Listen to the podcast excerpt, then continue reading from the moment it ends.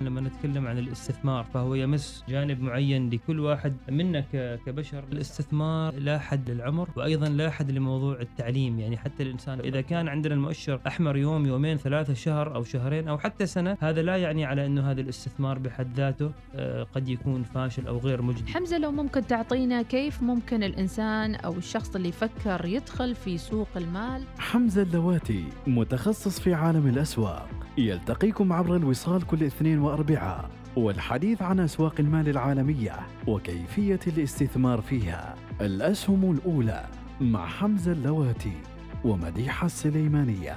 الأسهم الأولى يأتيكم برعاية الهيئة العامة لسوق المال. الاستثمار الواعي أمان ونماء لمدخراتك.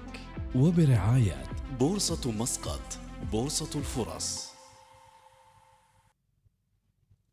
لما نتكلم عن الاستثمار فهو لما نتكلم عن الاستثمار فهو يمس جانب معين لكل واحد منا كبشر. الاستثمار لا حد للعمر وأيضا لا حد لموضوع التعليم، يعني حتى الإنسان إذا كان عندنا المؤشر أحمر يوم يومين ثلاثة شهر أو شهرين أو حتى سنة، هذا لا يعني على أنه هذا الاستثمار بحد ذاته قد يكون فاشل أو غير مجدي. حمزة، لو ممكن تعطينا كيف ممكن الإنسان أو الشخص اللي يفكر يدخل في سوق المال؟ حمزة اللواتي متخصص في عالم الأسواق، يلتقيكم عبر الوصال كل اثنين وأربعاء والحديث عن أسواق المال العالمية وكيفية الاستثمار فيها. الأسهم الأولى مع حمزة اللواتي ومديحة السليمانية. الأسهم الأولى يأتيكم برعاية الهيئة العامة لسوق المال. الاستثمار الواعي أمان ونماء لمدخراتك. وبرعاية بورصة مسقط، بورصة الفرص.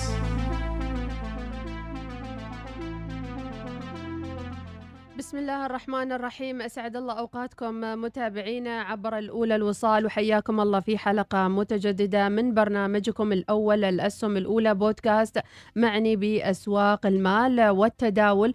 هذا البرنامج يأتيكم كل يوم اثنين وأربعاء الواحدة ظهرا، ويأتيكم أيضا على سبوتيفاي ومواقع السمعية المختلفة، وأيضا تشاهدون وتتابعونه على اليوتيوب. يأتيكم البرنامج الأسهم الأولى برعاية الهيئة العامة لسوق المال وبورصة مسقط. ضيفنا لهذا الأسبوع للحديث عن مكافحة غسل الأموال في قطاعي سوق رأس المال والتأمين.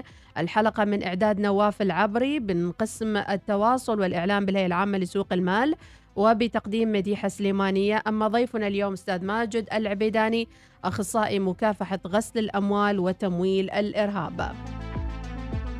حلقة اليوم من الأسهم الأولى في يوم الأربعاء اثنا عشر من يناير يتزامن مع الخطاب السامي لمولانا جلالة السلطان الذي أكد من خلاله على جوانب إيجابية ومؤشرات اقتصادية تساهم في تحقيق رؤية عمان عشرين أربعين. نرحب بك ضيفنا الأستاذ ماجد العبيداني، حياك الله معنا. حياكم الله، أهلا وسهلا. إذن أستاذ ماجد، كيف نستشرف من خطاب مولاي جلالة السلطان يوم أمس وفي أيضا ذكرى توليه الحكم الذكرى الثانية، نستشرف الرؤى الاقتصادية وكيف نحفظ الأموال في سلطنة عمان؟ تابعنا جميعا باهتمام بالأمس الخطاب صاحب الجلالة واللي تتطرق إلى مواضيع تهم الوطن والمواطن والاقتصاد، ومن جملة النقاط اللي تطرق إليها تطرق إلى نقطتين مهمتين، اللي هي بالبداية الشعور بالرضا نحو تحسن الأداء المالي والوضع الاقتصادي للسلطنة. ثاني شيء إلى ضرورة أن, أن استثمار الأموال محليا وجذب رؤوس الأموال أجنبيا الأجنبية إلى عمان. فمن هذه النقطتين نحن لازم كل المؤسسات المالية الخاصة والعامة أنها تشتغل كلهم في اختصاصه إلى تحقيق هذه الرؤية، رؤية عمان عشرين أربعين. والموضوع حلقتنا اليوم اللي هو يعتبر جريمة غسل الأموال وكيف نحن نقدر نكافحها من أجل تحقيق هذه الأهداف والنمو الاقتصادي. نعم، وهو في صميم الخطاب السامي لمولاي جلال السلطان من جوانب مختلفة بالفعل. ماجد، نعم، إذن لو نتحدث الآن عن تعريف والمقصود بغسل الأموال بشكل عام. أيوة، تعريف مفهوم غسل الأموال نقدر نحط نحن بكل بساطة هي محاولة إخفاء مصدر الأموال المتحصل عليها من جريمة. فكل شخص ارتكب جريمة وحصل منها عائد مادي ما يقدر يستخدمه مباشرة، لأن إذا راح واستخدمه كل حد بيكشفه. فهو يريد يستخدم هذه الأموال الغير نظيفة بصورة طبيعية بدون ما أحد يشك عليه. فهذه العملية هي ما تسمى عملية غسل الأموال. وفي العادة غسل الأموال يمر بثلاث مراحل. تبدأ المرحلة الأولى في جريمة غسل الأموال اللي هي مرحلة الإيداع. هو عنده الأموال، وين يحطها، كيف يستخدمها، ما يقدر يستخدمها مباشرة، فيريد يريد يودعها في النظام المالي للدولة عن طريق إيداعها في البنوك على شكل إيداعات بنكية، عن طريق تحويلها، عن يعني شراء أشياء ويعمل مثل محل صغير أو شركة صغيرة عشان يقدر يدخل الأموال في النظام المالي. فهذه المرحلة الأولى هي مرحلة الإيداع. تيجينا في المرحلة الثانية اللي هي مرحلة التمويه، وإنه هو بعد ما ينجح في إيداع الأموال في النظام المالي يريد يقطع مصدر هذه الأموال، ما يريد أحد يكشف من وين جاب هذه الفلوس أو كيف هو تحصل عليها. والمرحلة الثالثة اللي هي أحيانا تكون ظاهرة للجميع هي مرحلة الدمج، اللي إنه هو يقدر يشتري بأموال الجريمة سيارات، بنايات، فلل، اللي هو يقدر ساعات فارهة اللي هو يريده. نعم، يمكن نربط هذا أيضا بجانب آخر مهم بقضايا غسل الأموال اللي ربما يعني تصدرت الصحف ومواقع التواصل في الدول الخليجية الفترة الماضية، والثراء الفاحش اللي وصل إليه بعض المؤثرين في مواقع التواصل الاجتماعي. يمكن قضية بوتيكات أو قضية المؤثرين في الكويت اللي طلعوا منها براءة خلال الأسبوع الماضي أو حفظت القضية. كيف ممكن نربط هذه القضية مع غسل الأموال اللي الجمهور يمكن الآن يتابعنا ومرتبط مع مشهور معين عاطفيا أو يتابعه وما فاهم كيف ممكن أن يكون لهم ارتباط بغسل الأموال؟ آه هذا يقودنا إلى نقطة اللي هي كيف نحن نكشف جريمة غسل الأموال. أول شيء اكتشاف جريمة غسل الأموال يعتبر يعني نوعا ما صعب، لأن هو المجرم يحاول أن يخلط الأموال الطبيعية مع أموال متحصل عليها من جريمة. فلما يخلط هذه الأموال وتدخل هذه الأموال للأنظمة المالية صعب أنت تثبتها. فهنا بيجي على دور المؤسسات المشرعة والرقابية أن نحن كيف نقدر نتأكد أن في وجود أنظمة مالية أو أنظمة رقابية تقدر تكشف هذه الأموال. فإذا جينا مثلا على قضية بوتيكات اللي تفضلتي فيها، هم يعني كان المحور هو هيش الثراء الفاحش اللي ظهروا كذا بصورة فجأة.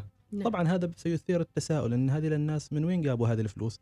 في العادة أنك ما تقدر تعرف خلفية هذا الشخص، قد يكون حصل على هذه الأموال من قريب، من ورث، من بيع أراضي بيع أراضي استثمار، أنت ما نعرف يعني نحن خلفيات الأشخاص. فهذا دور الجهات المعنية أنهم يثبتوها، لكن قد يكون أن هذه تعتبر من مؤشرات الاشتباه في الأشخاص الذين يقومون بعمليات غسل الأموال. نعم، إذن هذه من مؤشرات اللي يمكن تخلي أي جهة رسمية أو أمنية في الدول تتتبع من أين جاءتك هذه الأموال. بالضبط، الثراء الغير مبرر أو الثراء السريع. نعم. طيب نأتي الآن إلى كيفية غسل الأموال وشو الآثار الاقتصادية من غسل الأموال. أيوة، هناك في آثار اقتصادية واجتماعية كثيرة مترتبة عن نتيجة غسل الأموال. في البداية الآثار الاقتصادية، أول حاجة اللي هو أن مثل تعرض الدولة إلى عقوبات دولية. فأنت لما تكون الدولة أنها مشهورة ب أو تسهل عملية غسل الأموال أو عدم وجود أنظمة رقابية، فأكيد الدول الأخرى يعني قد تفرض عقوبات على هذه الدولة التي يمارس فيها غسل الأموال، وهذا يؤثر على اقتصاد الدولة بشكل مباشر. ثاني شيء اللي هي إضعاف الاقتصاد الأجنبي المباشر. معروف أن المستثمر يعني شخص شوية خواف، فهو أول ما يسمع أي أخبار سلبية عن أي سوق اقتصادي خاصة فيما يتعلق بغسل الأموال يقول لك لا، أنا ما أخلي فلوسي مع مجرمين. فنحن هذا الشيء يؤثر على اقتصاد السلطنة. مم. ثاني شيء اللي هو يسمى أو اقتصادات الدول التي فيها هذه الأعمال المشبوهة، لا نقول السلطنة. بالضبط، هي أي دولة نعم. يعني فيها أنظمة رقابية ضعيفة. لذلك يمكن نقول أستاذ ماجد، عذرا عن المقاطعة، يعني في دول مثلا في آه يعني أقليات أو دول ضعيفة، دول اقتصادها غير واضح، ما فيهم شفافية، ما عندهم حوكمة، من السهولة منهم يدخلوا الأموال هذه، مثلا دول فيها مافيا، دول فيها يعني تجارة غير قانونية أو سوق سوداء حتى يدخلوا فيها هذه الأموال. بالضبط. نعم. يعني هذه الدول تكون إنها أكثر عرضة لجرائم غسل الأموال، إن المجرمين يعملوا جرائمهم في دولة أخرى ويأتوا لغسل أموالهم في دولة ثانية التي تتسم بالضعف في الأنظمة الرقابية. نعم. طيب عرفنا الآن كيف غسل الأموال يتم بعد ذلك. أيوة، غسل الأموال بنكمل في النقطة الاقتصادية ومنها ندخل كيف يتم غسل الأموال. نعم. من ضمن النقاط الآثار الاقتصادية اللي هي ويش إضعاف المؤسسات الاقتصادية الشرعية. نفرض على سبيل المثال انك انت باغي تفتحي محل بقاله في منطقه ما، تكلفت هذه البقاله كم؟ عشرة آلاف ريال، وكل حد يقدر. فمغسل الاموال هو ما يركز على الربح والخساره، هو عنده اموال ضخمه فيقدر يستثمرها وينافس اللي هو المستثمر الحقيقي الشرعي، يشتري بكميات كبيره، يبيع بسعر اقل من سعر السوق، ينافس، لانه هو هدفه يغسل الاموال ليس الربح، هدفه انه هو اخفاء مصدر الاموال عشان تظهر تصريف الاموال ويخليها تظهر بصوره مشروعه، مم. عشان لما يروح بكره البنك يودع الفلوس يساله من وين جبت هذه الفلوس؟ عندي دكان، عندي دكان، مم. يفتح له دكان ثاني، يفتح له مخزن، يفتح له كذا، مم. ومن تدخل في البنك عاد يقدر هو يستخدمها لاشياء، سواء يحولها خارج البلد او يستخدمها لانشطه شرعيه اخرى. نعم. من ضمن الاثار الاقتصاديه اللي هنا انه أو أنه من الطرق الأخرى لغسل الأموال هي استخدام هذه المحلات كواجهات، أنه تلقى يفتح لك نوع واحد من أنشطة متشابهة، والهدف وإيش هو فقط؟ أن يكون عنده أكثر من حساب بنكي ويقدر يودع هذه المبالغ في البنوك. هو ما يحصل مبالغ من تعبه، من جهده، من هذا، هو قد يكون هو يرتكب جريمة بيع المخدرات أو المواد الممنوعة، فهو متحصل مبالغ كبيرة، كيف بيدخلها في النظام البنكي؟ لو هو جمع الفلوس هذه من المخدرات وراح البنك، البنك أول حاجة بيسأل منين جبت هذه الفلوس؟ يعني إذا تابعوا كذا وما قدر هو يجيب هذا المبرر، يعني تتحرك في جهات أمنية وتحقق وتتابع. مم. فهو يؤسس أنشطة كثيرة يسميوها مشاريع الواجهات. مم. تلقى مشروع في آخر الدنيا ما أدري ويش وماشي ومشغل أموره، يعني هذه ويفتح فروع كثيرة لدى المشروع لدى المشروع وهذا يثير التساؤل. وبضاعة عادية وما في هذاك الزود وإلى أمر عادي يعني. بالضبط. أو. مثل هذه أحد الطرق المتبعة. مم. طيب، أثناء وجودكم في يعني كأخصائي مكافحة غسل الأموال وتمويل الأرهاب في الهيئة العامة لسوق المال، هل لاحظتوا أي من هذه التحركات المشبوهة موجودة في سوقنا العماني؟ هو ما نقدر نحن نتكلم بالسوق العماني، لكن ككل كفكرة غسل الأموال هي موجودة في كل قطاع. يعني إذا كانت وجود جريمة تحصل منها عائد مالي، فتوقعي أنه وجود ويش معها جريمة غسل أموال. لكن نحن نقول أنه أكثر القطاعات عرضة لجريمة غسل الأموال هي القطاعات المالية، مثل البنوك، مثل الشركات العاملة في مجال الأوراق المالية، مثل شركات التأمين، مثل شركات الصرافة، لأن هذه تتسم بتحولات أموال كبيرة، فهو يقدر يستغلها إن لغسل الأموال. كيف تقومون بضبط مثل هذه التحركات والتوجهات من كونكم في هذا القسم بالتحديد؟ جميل. نحن دورنا أن نحاول أن نتأكد أن كل الجهات الخاضعة لرقابتنا أن عندها أنظمة قوية وفعالة لاكتشاف محاولات غسل الأموال عن طريق أنظمتها المالية. فنتأكد أن وجود برنامج فعال، وجود أشخاص أكفاء يقدروا يتابعوا ويتحققوا أن هذه المعاملات أو التدفقات النقدية اللي تصير عبر حساباتهم أنها كلها نظيفة، تخضع لرقابة، تخضع لمتابعة، عشان ما نفتح ثغرة للمجرمين غاسلي الأموال باستغلالهم. هذا دورنا نحن الجهات الرقابية. في حال وجود أن شبهة أو حاجة، هناك في جهات أخرى مثل المركز المعلومات المالية، عندك الادعاء العام، هم من يتولوا التحقيق في هذه الأشياء ومتابعة أصل هذه الأموال. نعم. اللي يعطاهم القانون كل الصلاحيات لهذا. طبعا هناك جانب اجتماعي يمكن يكون هو المبرر لغسل الأموال لدى كثير من الأفراد والناس، وخاصة اليوم الكل يسعى إلى الربح السريع، وأيضا يعني الحصول على المرفهات الموجودة في محيطنا. خطاب جلالة السلطان حفظه الله ورعاه أكد على ضرورة التمسك بالمبادئ والقيم وجوهر الشخصيات العمانية أو الشخصية العمانية. كيف ترى الربط بين هذا الخطاب وبين توجه بعض الشباب للكسب السريع؟ تخيلي أنت معاك في المجتمع أن فلان عمل جريمة وحصل أموال من عوائد جريمة، سواء نقول بيع ممنوعات، وقدر أن يتربح من هذا الشيء، والجهات المعنية لم تقم باتخاذ أي إجراء. هذا حيفتح الباب للآخرين أنهم يقول شوف فلان سوى يبيع ممنوعات وأموره طيبة وما حد تكلم وحصل ربح وحصل واشترى أراضي وسيارات وكل شيء، ليش نحن ما نسوي مثله؟ فأنت هنا تفتح الباب على مصراعيه لويش؟ لظهور مجرمين.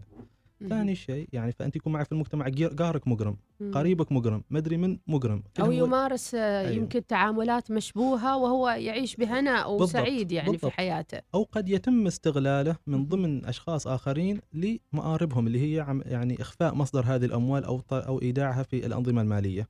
بالإضافة إلى أنه ويش لما تكون البيئة يعني ذات مستوى رقابة ضعيف تكون جاذبة للمجرمين الخارجيين، والمجرم همه ويش هم يخفي مصدر هذه الأموال.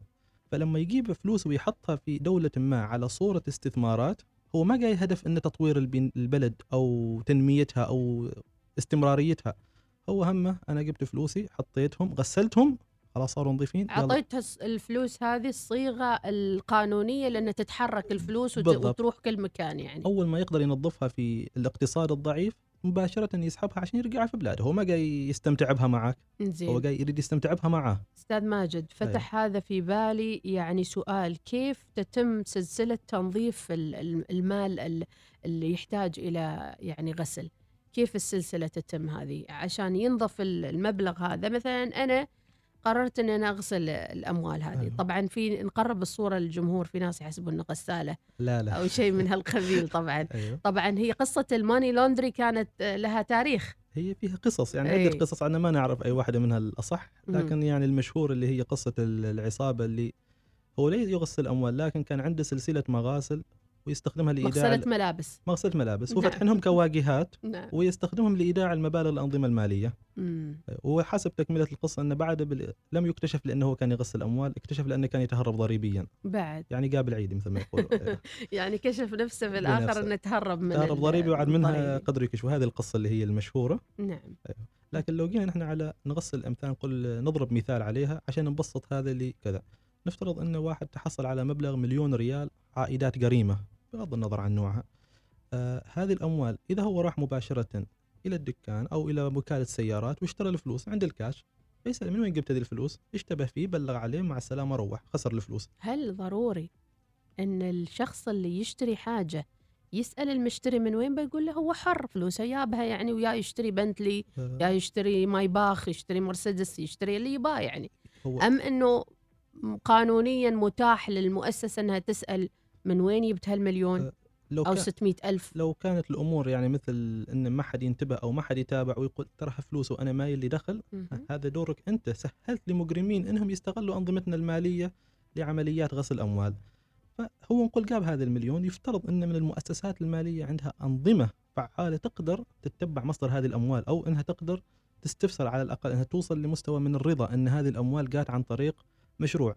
لو افترضنا أن الشخص يستلم راتب ألف ريال في السنة، يعني كم بيحصل في السنة؟ يعني في الشهر يستلم في السنة اثنا عشر ألف ريال. جاينك يقول لك أنا أريد أشتري سيارة بقيمة نص مليون، مم. يعني أنت مباشرة يعني حتسأل هل أنت حصلت طلع لك ورث؟ هل أنت من أسرة غنية ضاربة في الغنى في الغنى؟ والأسر أصلا المعروفة أنها أسر غنية أو متوارثة للأموال قليلة بالضبط، ما تكون كثيرة بالضبط. أصلا يعني شوفي أن المعلومات تكون معهم يعني غير متسقة، هذا يفتح باب للشك.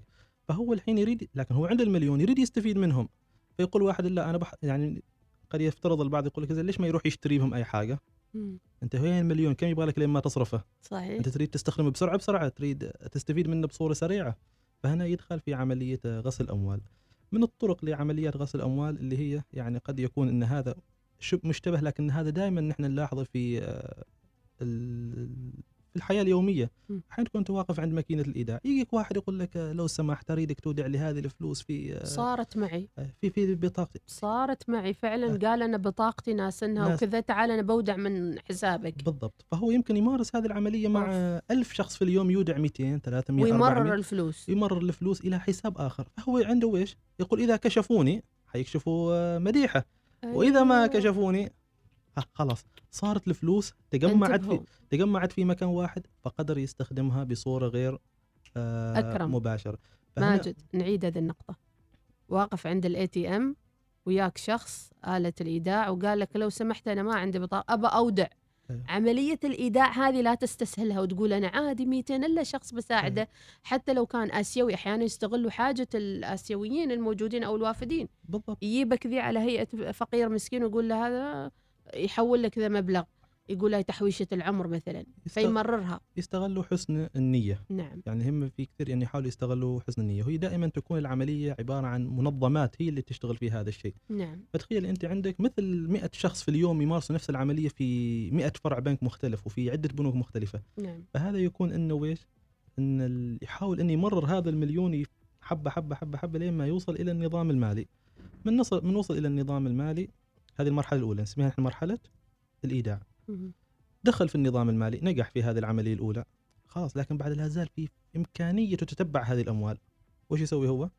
تلقي أن يسوي تحويلات من هذا البنك إلى هذا البنك، يحولها إلى بلد آخر، من بلد آخر إلى بلد ثاني، عشان يعيق على المتتبعين تتبع هذه الأموال وكيف نحن نقدر نوصلها. مم. خلاص من قدر يخترق من هذه القصة الطويلة ووصلت الفلوس معه بأمان. يعني لو في بلد ثاني، من وين جبت هذه الفلوس؟ أنا كنت مستثمر هناك، بعت فلوسي كلها وخلاص ورجعتها بلدي. نعم. ما تص... وهذا خلاص في الدولة الثانية يقول أوه هذا مسكين استثمر وفشل وكذا ورجع فلوسه وقال أطير برأس المال. أيوة. فتظهر الفلوس كأنها فلوس نظيفة وعاد يقدر يسوي بها اللي هو يريده بدون ما أحد يشتبه فيه ولا أحد يشك فيه. لكن أستاذ ماجد أيوة. العبيداني، اليوم الأخلاق هي اللي تحكمنا. الأخلاق هي اللي تحكمنا بالضبط. يعني نحن ما نريد أول شيء نسهل هذه الجريمة في تكون معنا شائعة في المجتمع عشان إنها ما تخلق مجرمين أو أنهم يستسهلوا هذا أو أنهم يتقبلوا الأشخاص اللي يمارسوا هذا الفعل. نعم. ثاني شيء نحن ما نريد نكون بيئة جاذبة للمجرمين الخارجيين ويكونوا بيننا وحوالينا ويستغلوا نظامنا المالي. نعم.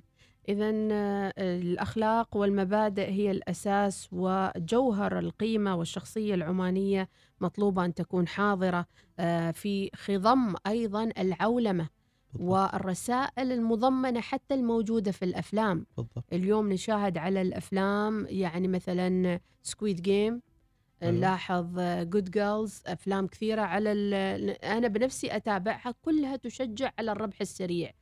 ماذا نقول ككلمة الآن للشباب اللي يتابعونه ويعني يمكن تأخذهم شيء من السيناريوهات هذه؟ آه لا تأخذ شيء بحسن النية. أول شيء ما شيء اسمه ربح سريع، ما شيء اسمه ربح سهل، كل شيء لازم تتعب له. والإنسان دائما يقول لك أنه ويش آه الزين واضح والشين واضح. أنا بيجي أقول لك يا مريحة خذي هذا مئة ألف، يسوي أنت تأخذي مباشرة مني؟ طبعا لا، لازم أنت تسألي بصفتك من تعطيني أنت وإيش اللي بيني وبينك وكيف ومن وين وكذا. لازم الواحد يكون عنده وعي وفهم ودراية، لأن هذا الشخص اللي يعطيك هذه الفلوس هو الهدف منه استغلالك بصورة غير مباشرة. فهذه هي، أن أنت لا تخلي أحد كذا، لا تصدق أي أحد، لا تصدق، لا تركض وراء هذه الإعلانات اللي تظهرك حط معانا ألف ريال في المقابل نحن ويش يعني بتحصل من ورانا مئة ألف ريال. نعم. هل هذا شيء منطقي؟ ما منطقي أبدا. من بيعطي حد فلوس هالزمن يعني؟ إلا إذا كانت الفلوس وراها شبهة، وراها شيء يعني تصير هي دائما. نعم. نحن في الاستثمار نقول ما في شيء اسمه ربح مضمون. مم. نسبة الربح خمسين بالمئة، ربح الخ... نسبة الخسارة خمسين بالمئة. هذيل اللي يغرروا الأشخاص، اللي يغرروا هذيل الناس عشان يستغلوا أموالهم. نعم. يعني شوف يخلطوا أموال نظيفة جاية من مصدر مشروع من هذيل الأشخاص اللي انضحك عليهم مع أموال أخرى جاية من مصادر غير مشروعة، خلطوها مع بعض، عطوها صور من من الحقيقة. قد يكون يرجعوا لك، لكن ترجعت لك فلوسك مرويش، ليست مخلوطة مع ال... ليست فلوس استثمارية فقط، من فلوس أنك أنت يو... يو... يعني يغرر بك. أيوة استخدمناك. طيب كهيئة سوق المال شو دور الفرد في مكافحة غسل الأموال؟ إحنا آه. كأفراد وسمعنا قصة معينة أو شيء من الأمثلة اللي ذكرتها ولاحظناها موجودة بيننا. أيوة. شو نسوي؟ آه شوفي أنا بقي الحين في البداية على دور السوق آه رأس المال. نحن دورنا أول حاجة أن نضمن أن الشركات الخاضعة لرقابة الهيئة العامة لسوق المال أن عندها أنظمة فعالة لاكتشاف عمليات أو محاولات غسل الأموال، وأن ما في أحد يقدر يستخدم هذه الأنظمة بصورة مباشرة أو غير مباشرة لهذه لغسل الأموال. فعن طريق أن نشر الوعي، زيادة الرقابة عليهم، متابعتهم والتأكد من هذا الشيء، هذا على مستوى الشركات. على مستوى الأفراد قد يجيك أنت شخص يعني يقول لك الوعي نفس الشيء، أن يجي يقول لك فلان أنا بعطيك هذه فلوس وأنت ادفع من عندك، أو خذ هذه فلوس كاش وأنت حول اللي عن طريق البنك. م.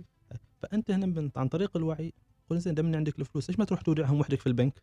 م. عملية سهلة الحين صارت. م. من أي بنك، من أي تطبيق، من أي مكان تقدر أنت تحول فلوسك يعني، والبنوك ما مقصرة بهذه مكائن الإيداع. يعطيه مبلغ خمسة آلاف ويقول له لو سمحت اعمل لي خدمة، خذ هذا المبلغ من حسابك حوله لحسابي الفلان، أو لحساب الفلاني، وأنا بعطيك كاش ومبلغ كبير يعني خمسمية سبعمية ثمانمية، عمولة حاله معمولة بس كذا يعني، هدية هدية بحسن نية، مساعدة. أنا, أنا مساعدة إنسانة تجارية، إنسانة أيوة. بزنس أقول أيوة. على طول أن عمولة تعتبر مثل عمولة بالضبط، ولكن ف... هو قال أنها هي هدية، قد تكون هدية أو قد تكون كذا، لكن نحن نقول أن على الفرد يعول عليه في ويش في الوعي.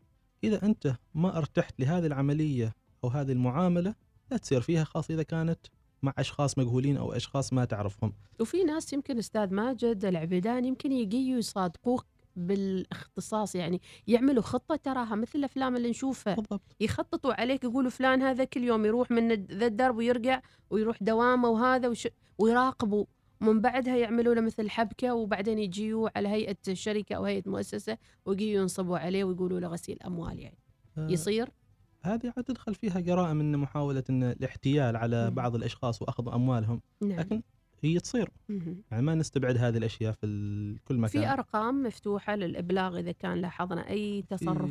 في في هي في العادة هي أكثر شيء إن المؤسسات والأفراد يبلغوا عند المركز المعلومات المالية في حال اشتبهوا في أي حاجة. فرضا أنت جالسة تبيع جاك واحد شفتي معاملاته غير مشبوهة، ففي رقم للإبلاغ ول ترسلي تقرير ان هذا الشخص انا اشتبهت فيه، خاصه اذا كنت انت صاحب مشروع.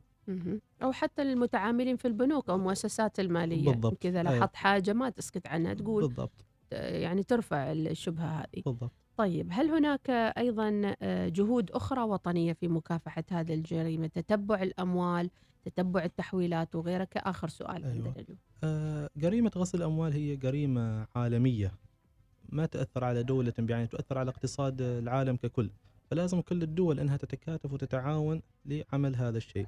في مجموعه في منظمه عالميه اسمها مجموعه العمل المالي، هذا التي وضعت القواعد الاساسيه لويش لطرق مكافحه غسل الاموال وتمويل الارهاب لحمايه الاقتصادات الدول. فمنها نحن نس... يعني كل الحكومات تستنبط او تم... يعني تستخرج منها قوانينها واحكامها وتشريعاتها بما يتواءم مع هذا. فالحين الدوله ب... بسلطنه عمان بما انها عضو في هذه المنظمه ف ترجمت هذه عن طريق أن إصدار قانون مكافحة غسل الأموال وتمويل الإرهاب، وكثير من التعليمات وكثير من القرارات المترتبة يعني منظمة لهذه الجانب لضمان أن هنا نحن في عمان أن هذه الجريمة أن ما تصير معانا، ونحاول أن نقلل فرص حدوثها معانا وما نكون نحن بيئة جاذبة ل جرائم غسل الأموال. بكل تأكيد.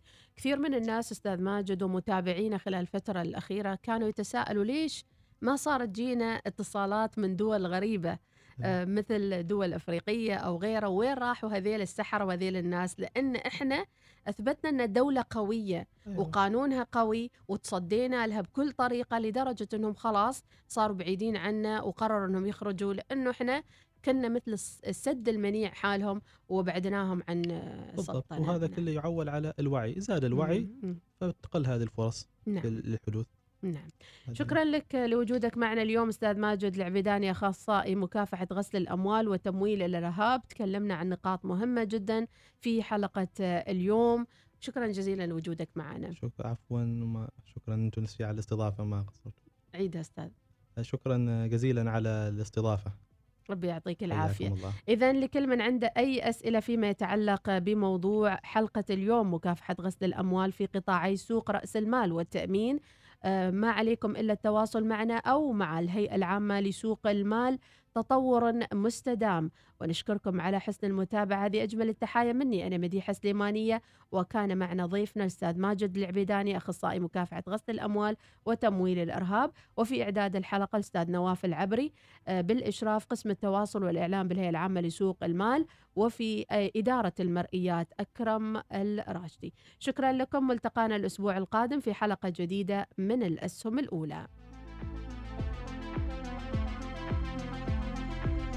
لما نتكلم عن الاستثمار فهو يمس جانب معين لكل واحد منا كبشر. الاستثمار لا حد للعمر، وأيضا لا حد لموضوع التعليم، يعني حتى الإنسان إذا كان عندنا المؤشر أحمر يوم يومين ثلاثة شهر أو شهرين أو حتى سنة، هذا لا يعني على أنه هذا الاستثمار بحد ذاته قد يكون فاشل أو غير مجدي. حمزة، لو ممكن تعطينا كيف ممكن الإنسان أو الشخص اللي يفكر يدخل في سوق المال؟ حمزة اللواتي، متخصص في عالم الأسواق، يلتقيكم عبر الوصال كل اثنين وأربعاء، والحديث عن أسواق المال العالمية وكيفية الاستثمار فيها. الأسهم الأولى مع حمزة اللواتي ومديحة السليمانية. الأسهم الأولى يأتيكم برعاية الهيئة العامة لسوق المال. الاستثمار الواعي أمان ونماء لمدخراتك. وبرعاية بورصة مسقط، بورصة الفرص.